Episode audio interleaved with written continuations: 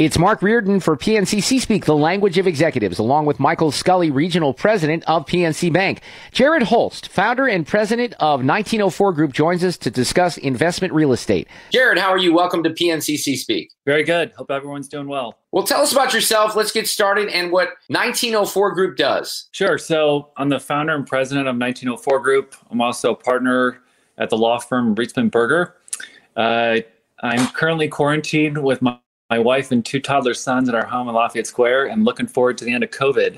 Uh, so 1904 Group, we are a vertically integrated uh, real estate company. We source, develop, and manage all of our own deals. We do this to increase our efficiency so we can produce greater returns for our investors. We've developed over 80 buildings. Uh, we currently own close to 50 uh, projects. And we try to do five to 10 developments a year with a minimal goal of a 10% cash on cash return for our investors. Jarrad, COVID has affected everything. How have business property investors been affected nationally and in St. Louis? So, COVID has opened up a, a Pandora's box of efficiencies all across uh, different types of real estate. So, you know, multifamily, you know, you instead of you know having to live in an expensive area, you don't have to do it anymore because you can work from home and use Zoom. So multifamily vacancies, which you know typically hover around four percent nationally, are now down to eight percent. You have high rent areas such as San Francisco and Manhattan that have literally lost, you know, four to five percent of where their normal vacancy rates are at. Um, in the hotel industry, you've got half of hotel revenues are down right now because of business travelers. Uh, companies are not you know sending their salesmen out through you know uh, airplane travel and yeah, that severely affected that from an office standpoint. Very similar with multifamily more people are working from home. There's no need for expensive office space. And then on the retail side of things people are expe- more exposed now to getting delivery of goods at home. So they don't need to go out and you know be exposed to covid when you can have a bag of dog food or groceries delivered to your house Jarrad, where do you see the changes? Because we know it's going to change probably dramatically in the real estate industry over the next decade. A couple of the biggest changes that I see uh, number one is land and how we utilize land for uh, renewable energy. So, one of the things that I'm seeing right now are is farmers, you know, taking agriculture and putting solar uh, fields on it instead of planting, you know, soybeans or corn on it and they're finding that they're getting more consistent yields. And uh, you know, if they can tap into the grid, it, it, it, gives them a better profit. You're also seeing wind power in rural areas uh, where you know it was just farms before. Um, in the retail industry, I think that's where you're going to see one of the biggest changes.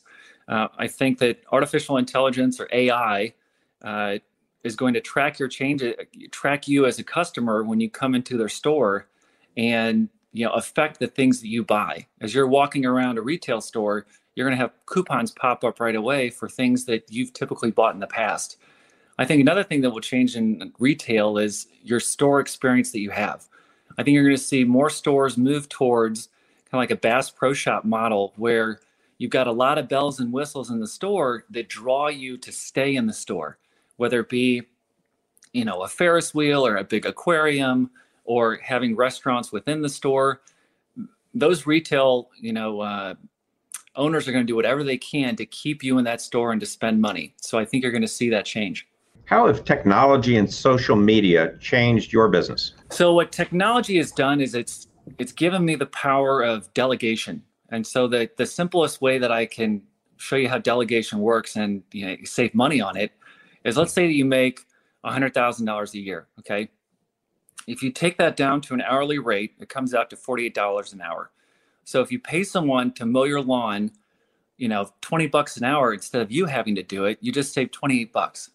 So you take that with respect to the task that, you know, we're doing in our business. So in the past, I used to handle maintenance requests over the phone. I used to have people come over to my house and sign leases. You know, I used to uh, have tenants mail me checks, and then I would go to the bank and I would deposit them in person. Now we have our leases signed through a technology called DocuSign, where you know we fill out this lease, we sign it, then we email it to the tenant. They sign it digitally and then send it back to us. And there's no, you know, uh, in-person interaction there. With respect to maintenance requests, all of our maintenance requests are submitted through our property management uh, platform. We have a 24-hour maintenance call service where our tenants can literally speak with someone that's, you know, thousands of miles away. That person can input their maintenance request and then send it to us, you know, at all times. And then the other benefit was how we process rent payments. As I stated before, we were accepting checks. Now we do everything digitally. So instead of having to wait for the checks to come in the mail, then taking them to the bank to be deposited, we get our payments in real time. Uh, another one of the things that's helped our business is, you know, uh, 90% efficiency furnaces, smart thermostats to help our tenants cut down on their utility cost, and better windows to also help with those utility costs.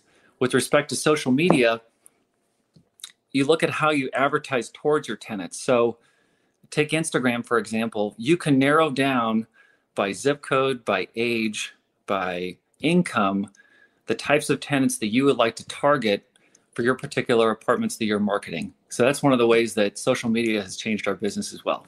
Jarrad, I just heard about a huge development being proposed on South Kings Highway here in St. Louis. What are your thoughts on developers receiving incentives on projects like this? So, Mark, the development you're referring to is a $77 million apartment project. Uh, it's going to be about 333 units. And we're very bullish on that uh, part of South Kings Highway. You know, Tower Grove is taken off. Princeton Heights, you know, is another neighborhood down there. It's on their way. I'm 100% for incentives. You know, America was founded on incentives. You know, you had, you know, people come up to immigrants and say, "Hey, take this boat across the ocean, you know, thousands of miles to the new world. We have a better chance, you know, for a good life." And 330 million people and 400 years later, I think the risk has paid off. What developers do is, you know, developers are the drops that start waterfalls. So you look at Walt Disney. Orlando doesn't exist without Walt Disney's vision for uh, Disney World. You look at Las Vegas. Las Vegas does not exist today without the vision that Bugsy Siegel had for developing that into a casino and you know hotel destination. So St. Louis needs to continue to incentivize developers to develop their projects in St. Louis. You know, St. Louis does not have oceans or mountains that will naturally draw developers to come here, so we need to get their attention. And you know, I've, I've told this to my friends a number of times. St. Louis sucks at cheerleading. We need to do a better job of promoting ourselves to get dollars to come to St. Louis. And the better we are at doing that, the more we'll prosper as a city. Jarrad, we're seeing a lot of new developments in the Grove, Cortex, and downtown areas of St. Louis. What do you suppose is behind the momentum for these developments? So, one of the great attractions to Midwestern cities like St. Louis is we have higher cap rates than the coast. And so, you're your cap rate is essentially your yearly return you receive on your rents. And when you look at your cap rates that you have on the coast, those are typically hovering around three to four percent. When you look at cap rates in Midwestern cities like St. Louis, they're anywhere from five to seven percent. So as prices start to decline and cap rates, you know, start to lower, developers and investors and bankers are more incentivized to look away from the coast and into the middle of the country you know, to start pushing some of these developments. And I think you're seeing that right now with the billions of dollars that's going into the Grove and Cortex and downtown. People are very, very bullish on where the city is going. And I believe that they can see the pieces coming together. You know, I like to call it, you know, the drywall reveal moment. You know, one of the things I do with my investors and bankers is I'll take them through a project right when we're at the demo stage and I'll show them my vision. And 99% of the time they go, no, no, I don't see it. And it isn't until I finally have the drywall up and then they go, okay, now I see it. And it's literally that way. You have a lot of other people that are far outside of St. Louis that are far ahead of where we're, where we need to be. And they see the potential that we have. They see all the bells and whistles that we have on the ground in terms of our cultural institutions, you know, and the jobs that we have here that's why they're investing in St. Louis because they believe that it has the potential to become great. I bet a, a fair amount of C Speak listeners dabble in real estate. What advice do you have for part time investors to step it up maybe to a full time developer? So, the first thing that I would like to say about you know real estate developing is anybody can do it that has drive and that has grit. I think one of the uh, scariest things that people think about when getting into real estate developing is that, you know, I, I can't do it if I have money. And what I would like to say with respect to that is, look, I started off, you know, lower middle class, you know, growing up in St. Louis, coming back here after spending, you know, seven seven years away from St. Louis, going to undergrad and law school, and you know, I had hundred thousand dollars in debt, and I jumped into the game. I jumped into the deep end, and I learned how to do it. This is not a business where you know you read some books on real estate or you take some seminars, and that's going to turn you into a great developer you know, Baseball Hall of Famer Ted Williams wrote a book on hitting. Nobody became Ted Williams based on reading his book. So if you want to get into development, you've got to jump into the deep end. You got to see if you can sink or you can swim. One of the ways for a part-time develop, you know, investor to become a full-time developer is you have to focus on one thing and one thing only, and that's scaling. You have to buy more buildings. And as you buy more buildings, you're going to learn all the different aspects of the deal, which is how to find you know the best deals at the lowest prices how to get you know the best financing both short term and long term learning how to gc your project learn, learning how to you know do property management and once you start to master th- those things you can become bigger and bigger and bigger jarrad i know attorneys and real estate professionals depend upon networking and face-to-face meetings with their clients wondering how are you adapting professionally in this environment with your clients? So, one of the things that I'm doing to adapt in this environment is in the past, I was going and having, you know, business dinners and, you know, going to social clubs and ball games, things of that nature to entertain and interact with clients. And I'm kind of switching the game a little bit. I, excuse me, I invite people over to my house to sit on my back patio and, you know, we'll have music out there and I usually order you know, a Shake Shack or something like that. And we'll all sit around and we'll talk about how COVID is affecting our respective businesses and things that we can do to improve upon it and different ways that we can go about, you know, not only helping our clients, but also going out and getting new clients. And I think the more proactive approach that you take with COVID, I think the more uh, you can take advantage of a crisis instead of, you know, shying away from it. And so it's one of the things that I encourage people to do is, you know, have more face-to-face introductions. It's going to be outside. You know, it may not be as comfortable depending on the weather, but you have to have that human to human touch.